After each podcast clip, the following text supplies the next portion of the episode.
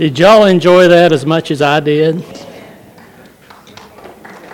I, I do not say this lightly. this is the third church I've been involved in, and we have the best music of anywhere I have been so far. I am so thankful. And the theme of the message this morning, we did not confer, I promise you, but you're going to be amazed at what God has put together today. Good morning. Welcome. If we haven't met, I'm Pastor Brian. I know we have guests here, and I didn't get to see you this morning, but welcome to you. If you're joining us online, we're glad that you're with us this morning. We do ask if you would do one thing for us, and somebody can do one other thing and close that door over there if you don't mind. Thank you, Libby. if you would watch us for three weeks, we would appreciate that. Give us three weeks and uh, you'll get a taste of what things are like here at Trinity. But I promise you, there's nothing like being here, is there? There's a tremendous spirit here this morning, and I'm so excited to be able to share with you. And, and uh, I'm full this morning with something I want to share with you today. So thank you for coming. Um, we're in a back to school series, obviously. Back to school, lessons from Joseph. How many of you are going back to school this week or already in school? All right.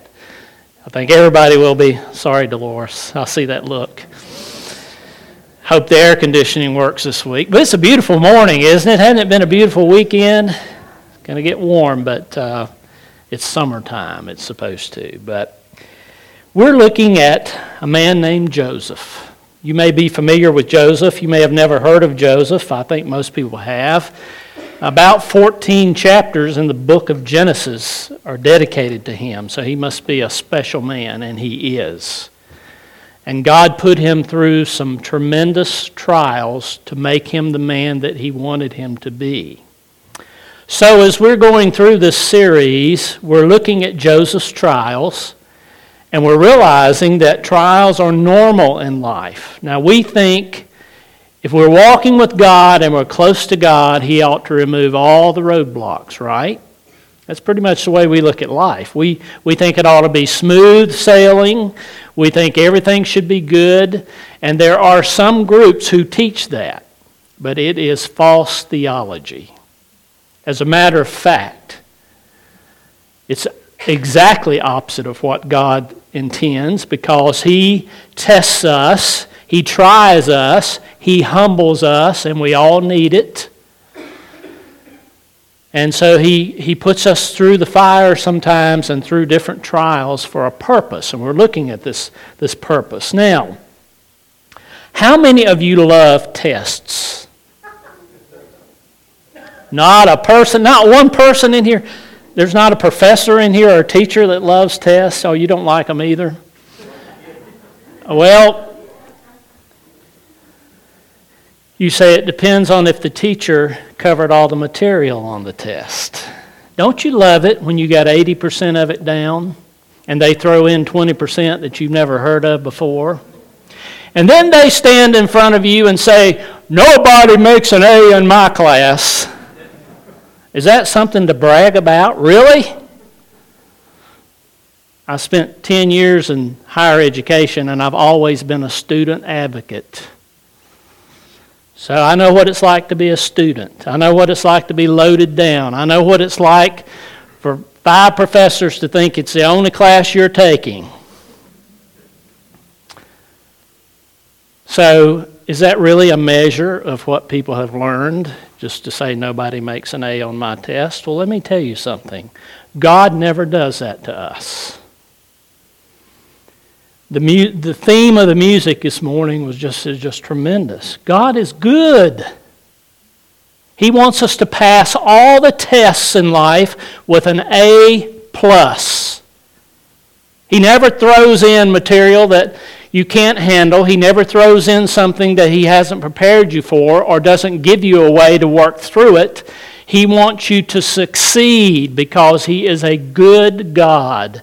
And He's up to something in your life, and when you come out the other side, He wants you to be able to say, It was good. Now, was it all fun? No. Life, life is not all fun. There, there are things that we've been through that we look back and we say, you know, I'm glad I got through that, but I don't want to go back there, right? But God got us through it. There are all kinds of, I see somebody nodding their head this morning. There are testimonies in this room that can testify to that. That's Joseph, and that's us. So, God says in His Word, He makes us a promise. We know that all things work together for good, to them who are the called according to His purpose. That's a promise from God.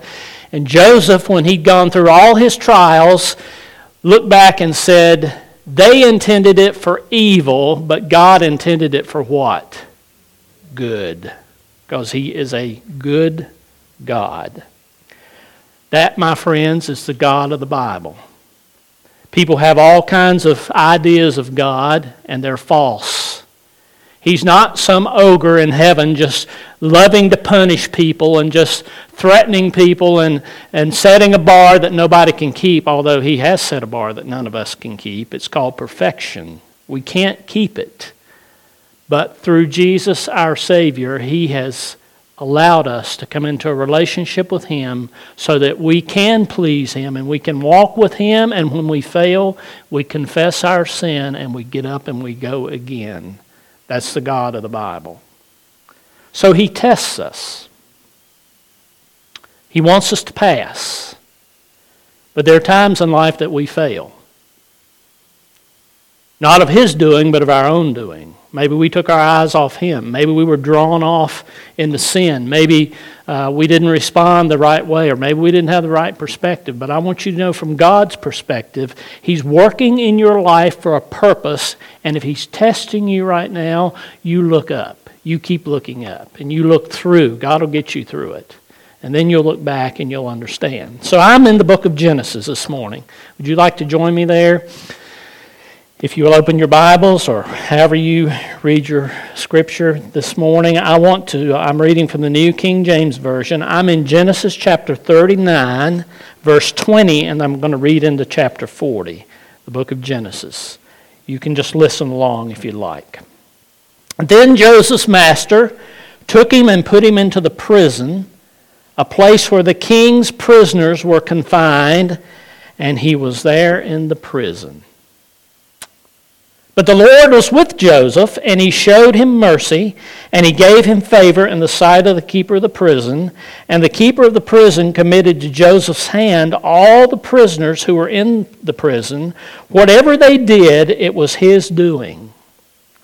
The keeper of the prison did not look into anything that was under Joseph's authority, because the Lord was with him, and whatever he did, the Lord made it prosper. Now, if you weren't here for the first two messages, you know Joseph's on a roller coaster ride. Uh, his brothers mistreated him, sold him into slavery. They wanted to kill him. The older brother interceded and they sold him into slavery. He goes down to Egypt. He, he's uh, brought out by a rich man named Potiphar. He exalts him in his home, puts him over everything, and then Mrs. Potiphar cancels him and he's thrown into prison. What a, what a roller coaster ride Joseph is on. So now he's in prison, and the, the guard, the, the, the head of the prison, recognizes the leadership of Joseph and puts him in charge of all the prisoners. Amazing. Only God could write a story like this. And it's not just a story, it's a true thing that happened in a man's life. It's recorded for us.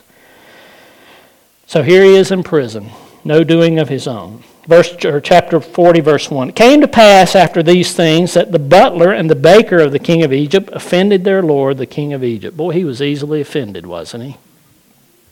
Some things don't change, by the way. And Pharaoh was angry with his two officers, the chief butler and the chief baker, so he put them in custody in the house of the captain of the guard, in the prison, the place where Joseph was confined. And the captain of the guard charged Joseph with them, and he served them so they, so they were in custody for a while. Then the butler and the baker of the king of Egypt, were, who were confined in the prison, had a dream, both of them, with each man's dream in one night, and each man's dream with its own interpretation. And Joseph came in to them in the morning and looked at them, and he saw that they were sad. So he asked Pharaoh's officers who were with him in the custody of his Lord's house, saying, Why do you look so sad today? We're about to find out. They said to him, We've each had a dream. We don't know what it means. There's nobody to interpret our dreams. So Joseph said to them, Do not interpretations belong to God? He's introducing his God into the conversation. You see how that simple that happens? He brought God into the conversation there. Do not interpretations belong to God? Tell them to me, please. And then the chief butler told his dream to Joseph and said to him, Behold, in my dream a vine was before me, and in the vine were three branches. It was as though it budded and its blossoms shot forth, and its clusters brought forth ripe grapes. Then Pharaoh's cup was in my hand, and I took the grapes and pressed them into Pharaoh's cup, and placed the cup in Pharaoh's hand. And Joseph said to him, Here's the interpretation of your dream. The three branches are three days. Now, within three days, Pharaoh will lift up your head and restore you to your place, and you will put Pharaoh's cup in his hand according to the former manner when you were his butler. So that was good news, wasn't it? He's going to get his old job back. Verse 14, he says, But remember me when it is well with you, and please show kindness to me. Make mention of me to Pharaoh, and get me out of this place. Get me out of this prison. For indeed I was stolen away from the land of the Hebrews, and also I have done nothing here that they should put me into the dungeon. Well, that was the good news. Now here's the bad news. When the chief baker saw that the interpretation was good, he said to Joseph, I also was in a dream, and there were three white baskets on my head. In the uppermost basket were all kinds of baked goods for Pharaoh, and the birds ate them out of the basket on my head. So Joseph answered and said, Here's your interpretation.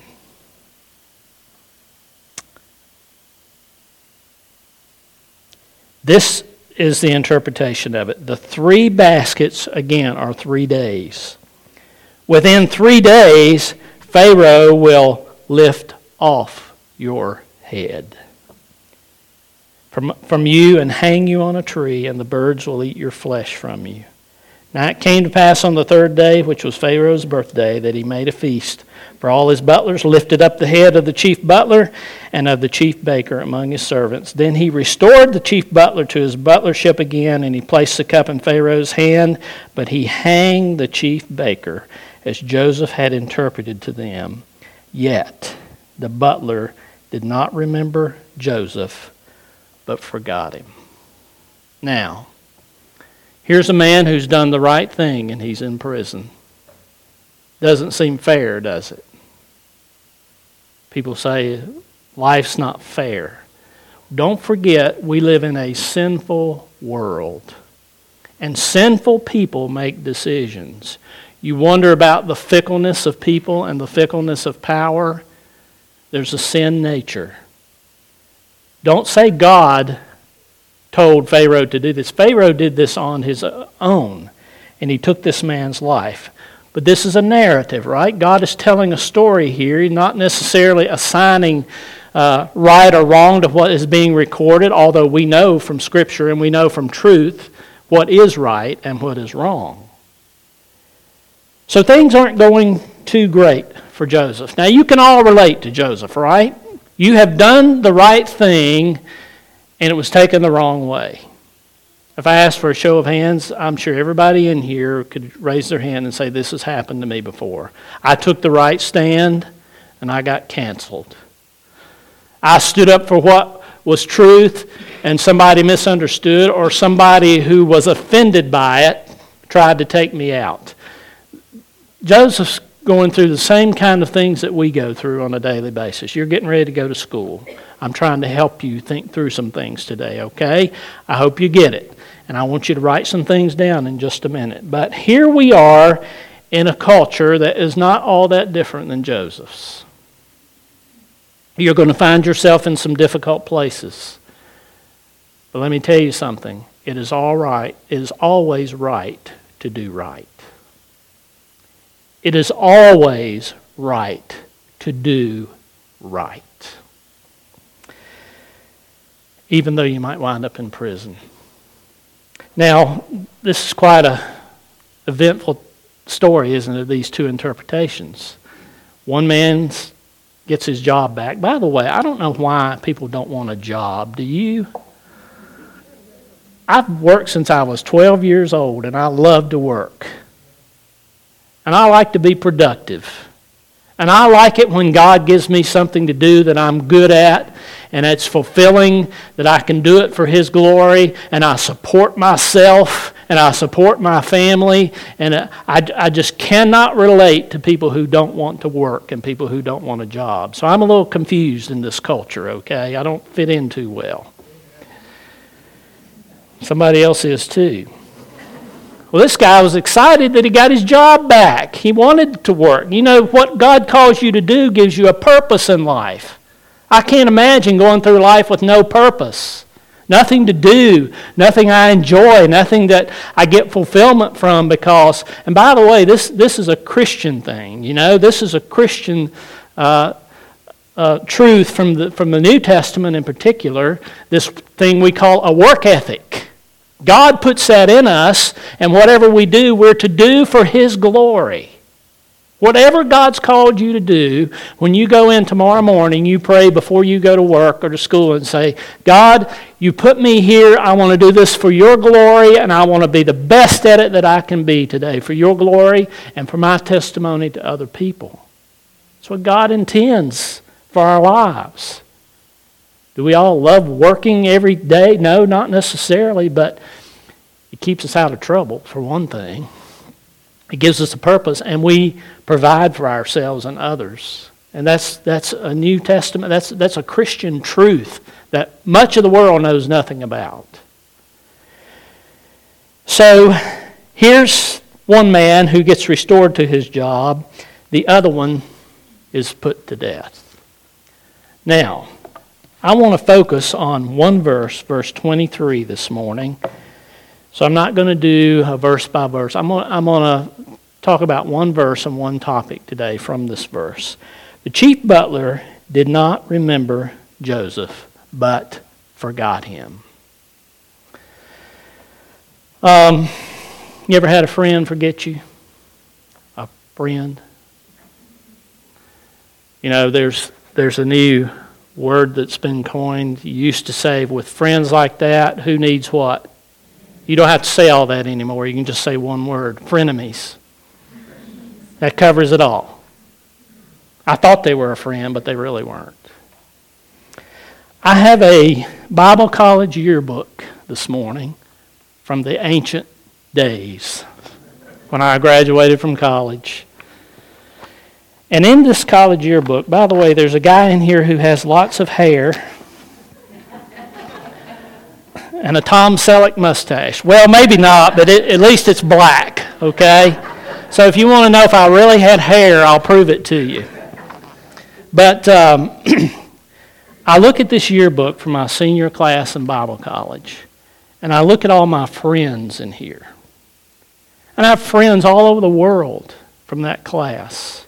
So if you're in high school or younger, or you're in college, and you're wondering, when will I ever have good friends? Well, I hope it gets better for you. I hope you're making some good friends in life, and a lot of times that comes in college. I have friends who are in the pastorate. I have friends who are on the mission field. I have a, a friend in the Bahamas who's a pastor. His name is Johnny Hanna, and we went through school together. I have friends uh, in the mission field, Paul and Penny Hessman. Do you know the Hessmans? John and Karen. I know Allison does. Tremendous people doing a tremendous work. He was a Muslim, saved at a VPS, VBS, came to America, got his training, and is back now uh, doing a tremendous work and maybe in transition right now. But I could, I could go on and on and on about people that are my friends in this yearbook. I have this belief about life. You see if you agree with it. You can't have too many friends. Now, before I get finished, you'll find out that's a two edged sword. Some people want friends for what they can get out of it. But when you're a friend, it requires something of you as well.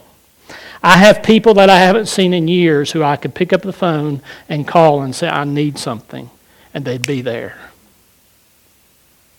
And you know what? I'd do the same. If, if I could help someone and I have a relationship with them, and by the way, uh, isn't it wonderful to have friends? Once you're their friend, you're always their friend. You know, you might go through rough times, you might go through rough patches, but you know deep down that they're still your friend. These are friends of mine like that. So I hope that you have a friend like that. I hope you have more than one friend. Joseph's friends didn't work out too well. Have you ever had friends like that? Well, of course you have. You say, I got one right now. I thought they were my friend, but I found out that they're not. So you can imagine a bunch of guys in prison sitting around talking and saying, You know, when I get out of prison, here's what I'm going to do. I'm going to go eat some of mom's apple pie. No, strawberry pie. I'm going to go eat some of mom's strawberry. Well, you know the first thing I'm going to do when I get out of prison? I'm going to church. You know, people sitting around with time on their hands make all kinds of promises. And no doubt these three guys, before they were out, they put, their, put it in here. You know, we're, we're not going to forget each other. We're going to remember each other. And Joseph says to these guys, when you get out of here to one, the other one didn't remember much for long, did he? For three days. But the, the guy who was restored to his job, he said, just remember me. Please remember me. Well, did he remember him? No. Yet the chief butler did not remember Joseph, but forgot him. Not much of a friend, is it? He forgot all about Joseph. So I want to share something from Scripture and from my heart with you this morning. Don't forget your friends. Now, God may bring to mind some people that you haven't seen in a long time. Maybe it's time to reach out and rekindle that friendship. Maybe something came between you.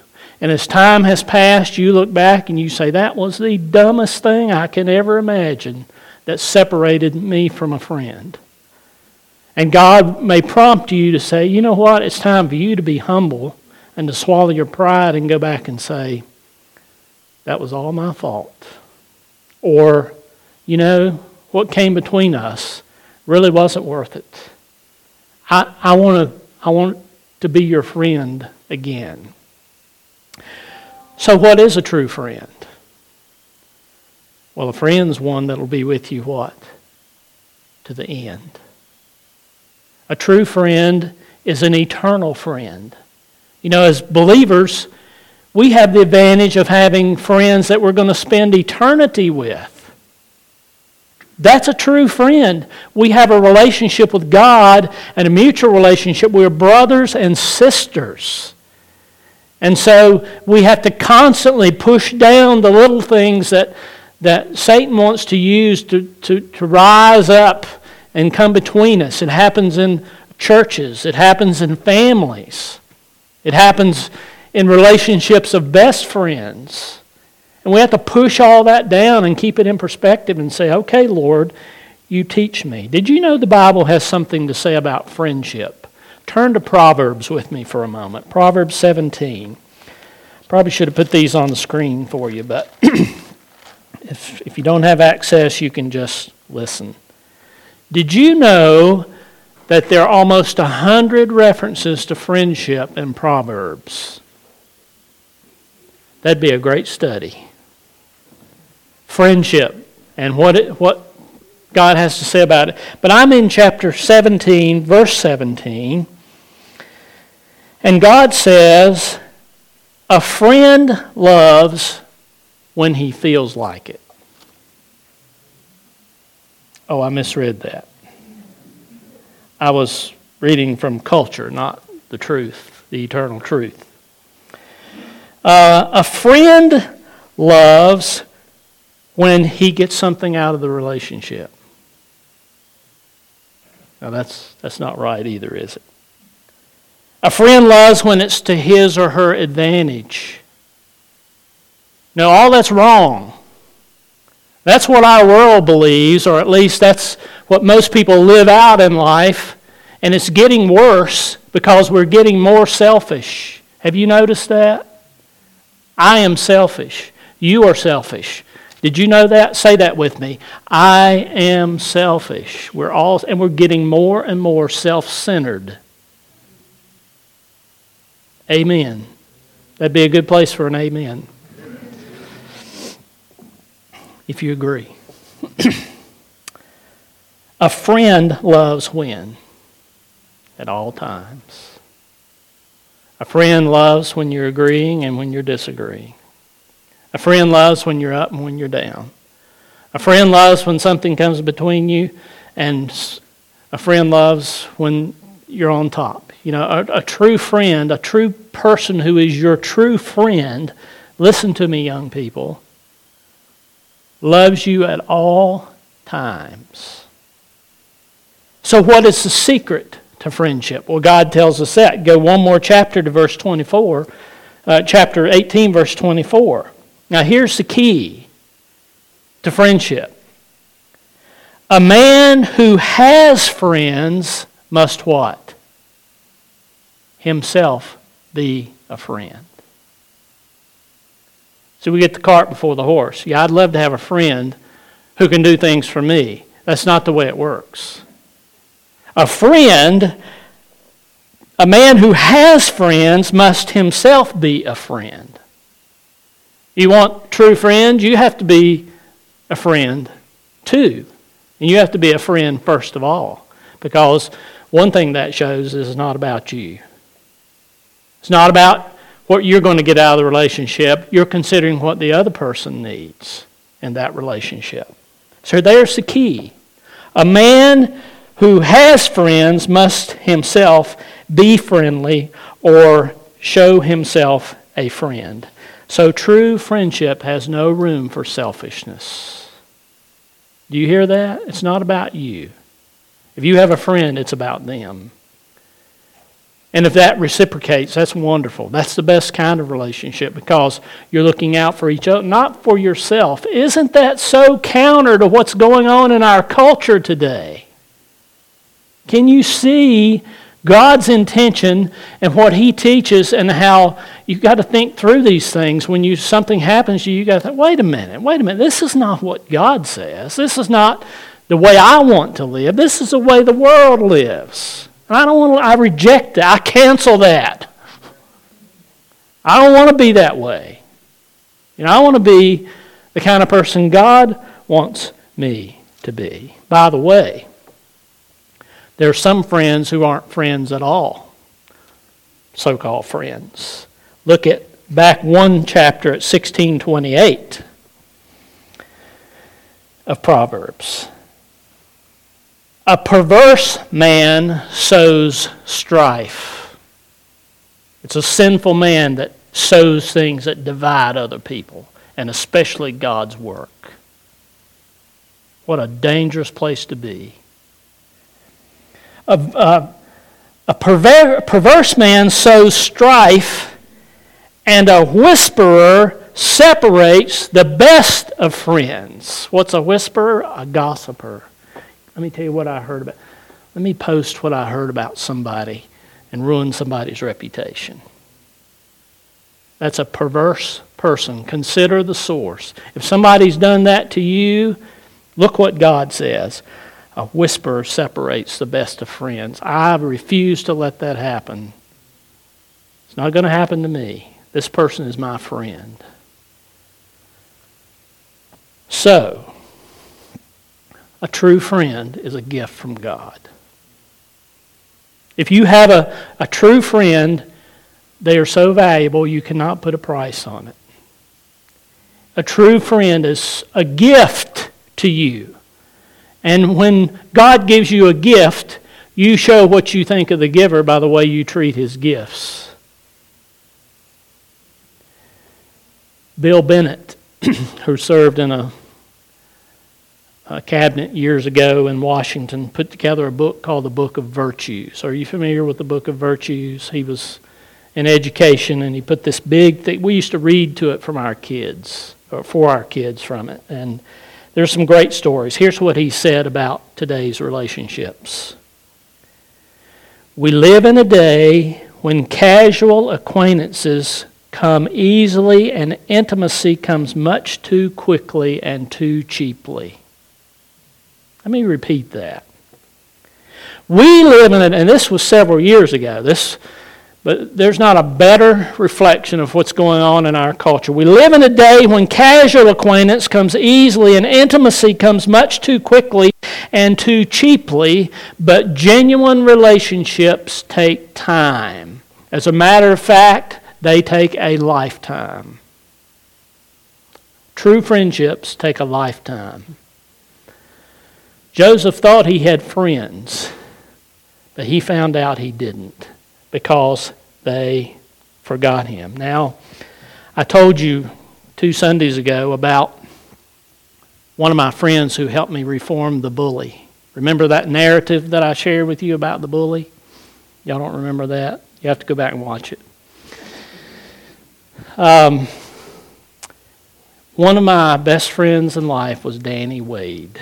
He happens to be Dolores Akers' cousin. We grew up together doing everything. His family had a huge apple orchard, Andrew. This will be close to your heart. About 25,000 bushels of peaches and apples they picked at some point. And Danny and I grew up picking apples together and picking peach and working together. And we loved it. We loved to work and to work together. So here's a dad story for you, okay? I remember the first time we picked 100 bushels of apples in one day.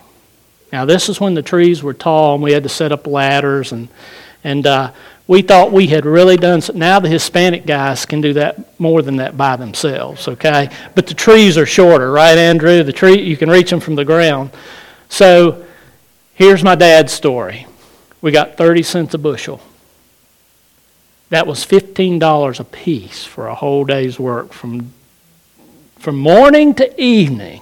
But we, it was okay, you know. I was probably 12, 13 years old. Here we are working and enjoying it. Well, we did everything together. We played sports together. We went to church together. We worked together. We hunted together. We did all these things growing. We even, we even liked the same girl one time. I thought she was going with me and she was kissing him. Now, you ever had a friend like that? That's not, a, I wouldn't recommend that. That's hard on friendship.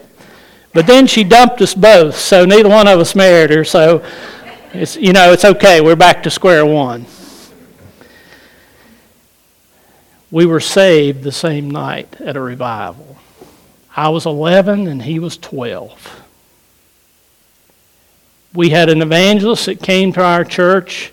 He preached the gospel.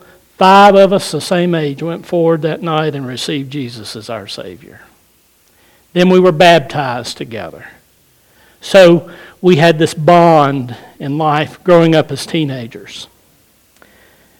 And then one day, when we were about 15 or 16, a group of adults made a very selfish decision. Our church split right down the middle. His family left, my family stayed. Now, I won't get into details because I love people on both sides, and that was years ago. But it was a trivial thing. It always is. It is hardly ever doctrine or anything. You know, you think of the things that people part ways about in life, and you look back on it and you think that was the dumbest thing. Why in the world? So, for a while, he and I were separated, but then we did something more mature than the adults. We decided, you know what? We've been friends forever. We're going to continue to be friends. And we were.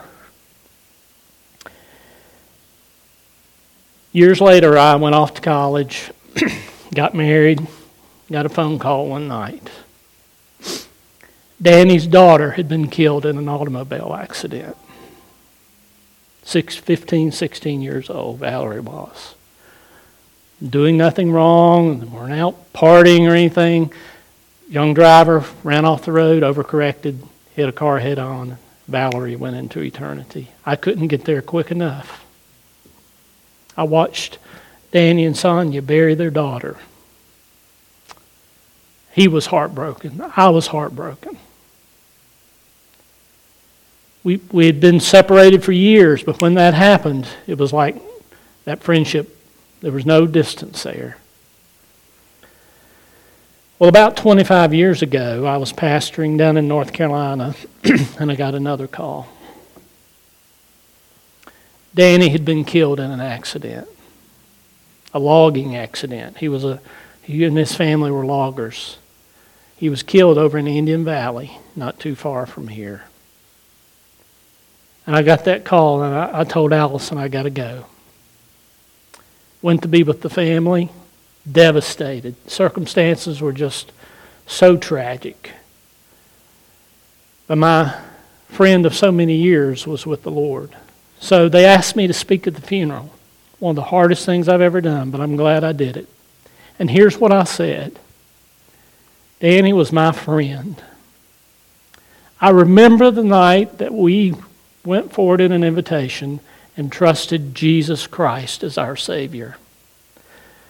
Weeks before that, we had talked about that, and he was still walking with the Lord. We talked about that relation, and then all of a sudden he's gone into eternity. And I could stand and say to that family, I know where he is. You know where he is because of his relationship with Jesus. And one day I will see him again. He was a true friend. Now, what kind of friend are you? We look at Joseph. We say his friend shouldn't have done him that way. Well, what kind of friend are you? That's the real question. That's the question that God is asking us as we look at these passages. What kind of friend am I? Well, there are all kinds of friends in life. um, friends. There are short term friends. You know, you thought they were a friend, but all of a sudden you realize, well, they had a different motive than you have. I know, I know what you're going through growing up these days. It's difficult. Then there are one way friends. I'm your friend as long as I get from you what I want. You know what you call that? A manipulator, a controller. You don't want that kind of friend. Don't be desperate. Don't ruin your life over somebody like that who says, I'm your friend, but if you think a little deeper, you realize, you know what, this thing's just one way. As long as I do what they say, and as long as I give them what they want, they're my friend. But the moment I back up, you better back up and let them go. That's good advice. Young ladies, young men, let them Go. Be smart. Then they're on and off friends. Well, yesterday they were my friend, but today they're not. Am I describing middle school to some of you teachers? or probably elementary already? I'm not your friend today. It's going to happen. It's already happening, isn't it? then they're moody friends. Can I give you some good advice? Don't marry one of those. That's all I'll say. Advice taken, right? All kinds of friends. But what kind of friend am I? Well, let me tell you about a true Christian friend, and here's what I want you to write down. What is a real friend like. Number one, they give more than they take. To those of you who have lived a while, what do you say to that? That's right. If you got a real friend, they always give more than they take. That's because they're focused on you at least as much as they're focused on themselves. And if they're a true friend, they're focused on you more than they're focused on themselves. And by the way, that carries over into marriage, doesn't it? You get what you give. And you don't just give to get. You give because that's the kind of person that you are, and that's what God wants you to do. And from your very depth, you're giving to others rather than being a taker. That's a good question. Are you a giver or a taker? Well, a true friend, a true Christian friend, gives more than they take. Number two, true friends are faithful no matter what. No matter what. That's, that's a true friend. They're faithful no matter what. Petty issues, drama kings and queens come and go in life, right? But a true friend is faithful no matter. Do you have a friend like that? They are more valuable than gold. Promise you. Don't take it for granted. Thank God for a gift like that, a true friend who is faithful to the, with you no matter what you've done, dumb things, you've been through things. They told you how dumb it was. That's a good friend, too. May not feel like it at the time, but that's a real friend who says, Wait a minute, what are you doing? This is not you. Here's a good one. A true friend brings you up, lifts you up, not brings you down. Now, you survey your friends right now and you think about that one. When I'm with them, do they lift me up or do they pull me down? Young people, you show me your friends and I'll show you what you're going to become.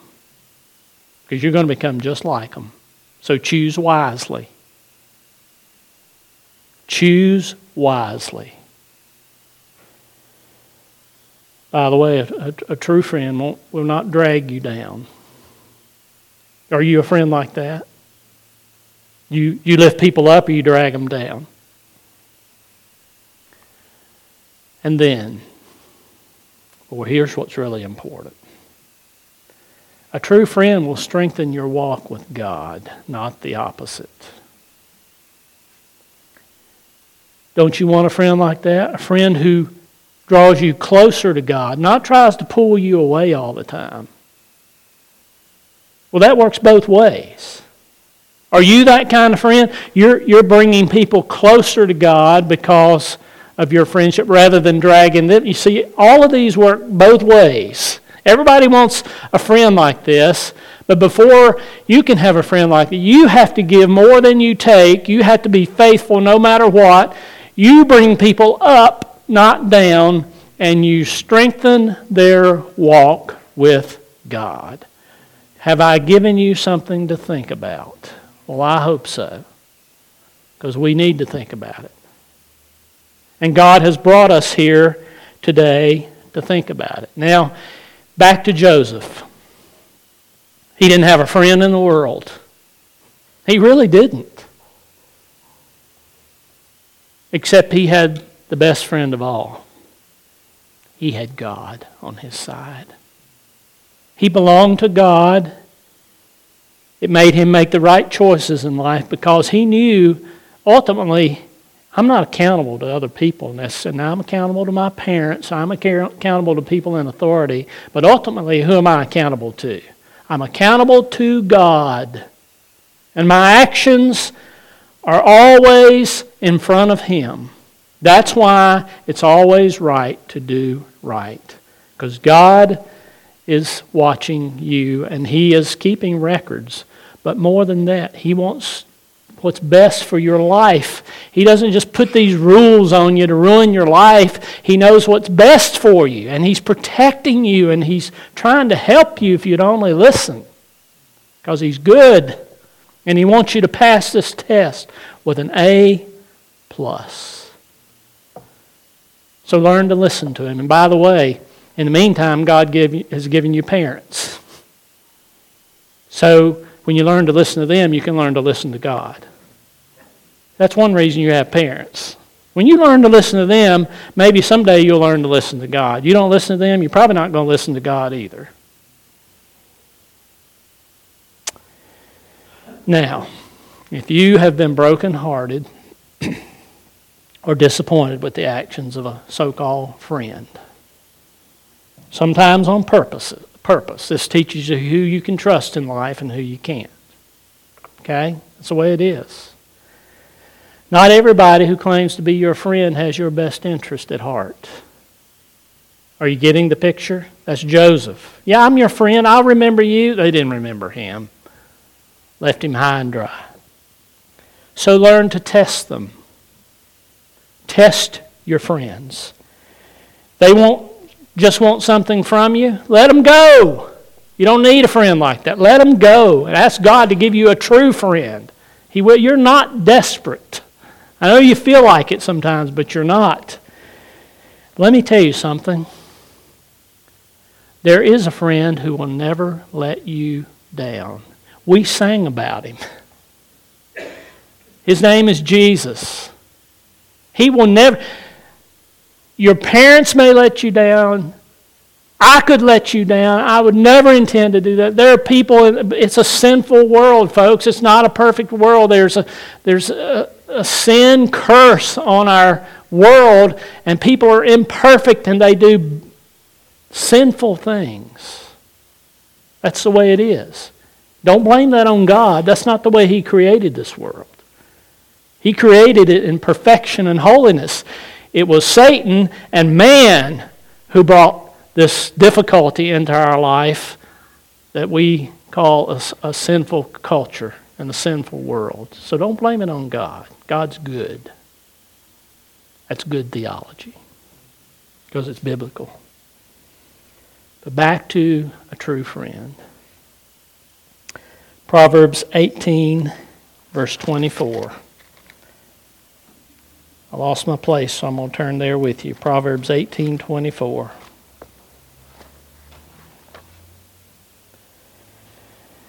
The rest of the story. A man who has friends must show himself friendly, but there is a friend who sticks closer than a brother. That's God Himself. He will never leave you. That's who God is. Now, He's holy, He's perfect. So don't bring Him too far down to human level because we, God's not just your friend, you know, that approves of everything that you do and loves you anyway. He has a standard. He has His Word, and He tells us about His Word. And when we seriously get to know Him, we realize we, will, we could never be like Him on our own. Never, ever but He wants us to be like Him. And He gives us a relationship through our Savior, Jesus. When we come into a relationship with Him, He takes our sin, He uh, placed it under His blood on the cross. He will never bring it against us again. It's forgiven. And now God can make us what He wants us to be. And He will stick with us forever and ever and ever. Do you have that friend. Well, until you do, you won't know how to be a true friend. Because until you don't have anybody else to turn to but God, anybody else to turn to but Jesus, and you realize He is faithful no matter what, because He loves me no matter what, and He loves me to the end. In fact, there's going to be no end. We're going to be with Him for eternity. So I want you to bow this morning. And I want you to ask yourself this Do I know Jesus as my Savior? Do I have a relationship with God through Jesus Christ? You know, that's where you should begin the school year. You know, there are going to be times when I'm going to be lonely but if I have God within me and I have Jesus with me, I, am never alone. It may feel like I'm alone. God, uh, Joseph wasn't alone in that prison. He may have felt like it. We think he was, but he wasn't. God was with him. He's with you. If you know him, I promise you he's with you. And when you're lonely, you can look and say, I, I don't feel it, but I know God is there. And when you're tempted, like we looked at last week, you also need to say, you know what? I'm tempted, but God is there. I'm accountable to Him. That's what Joseph said, right? I'm not going to sin against God. So this morning, do you have this friend who sticks closer than a brother? If not, right where you are, you can bow your head and say, Today, I want to invite Jesus into my heart, into my life. I want to receive him as Savior. If you're online today or watching us years down the road, you can bow your head and say, God, I know I'm a sinner. You are holy. Jesus, the Bible says, died for my sins. I want to receive his forgiveness as my personal Savior. And God will save you. Now, if you've got that settled this morning, if you don't, talk to someone before you leave here today. Talk to your parents today. Talk to somebody you respect. If you got that settled, back to the original question what kind of friend are you? What's God asking you to do today in relation to another person? Maybe He's asking you to cut a so called friendship. Are you willing to do that if God tells you? Maybe there's a broken friendship somewhere and you need to go back and restore that friendship, and God's showing you that you need to do that when you leave here today. Well, I'm going to pray for you. I've Thank you for your attention this morning. Heads bowed. I'm just going to pray for you. I've thrown a lot at you today. We have a lot to think about, but don't forget when you leave here. Father, today you have opened, I pray that you've opened our hearts to a lot of things that we need to think about. There are times in life when we're lonely. Sometimes we're in a crowd and we're lonely. I can remember being like that in school but I was never alone. And sometimes we place our trust in other people and they let us down. Well, now we know why, because they're a sinner. So, Father, help us to put this in perspective and to realize that you are not sinful because you are holy and you will never let us down. Never, ever because of our relationship with you and because of your promise to us. What a wonderful truth that takes us through life, that will take us into eternity. And if we never have a true friend, we have you, and you are the truest friend. Because you are God. You're there, and you're good. But Father, as we walk through this life, we want to have friends, and that means we need to be friends. So help us to think about what we've heard today, and not just to think about it, but to act on it. And I pray that this would be the best school year that our students have ever had. I pray this would be a great school year for our teachers. I know there are so many challenges, but Lord, when we put it in perspective, you're there. No one can take God out of school because you're there. You're everywhere, and you're with your people. And when we go, you go with us. I pray we'd make the right decisions this year, that we'd be wise. And that begins with a personal relationship with God through Jesus Christ, in whose name we pray. Amen.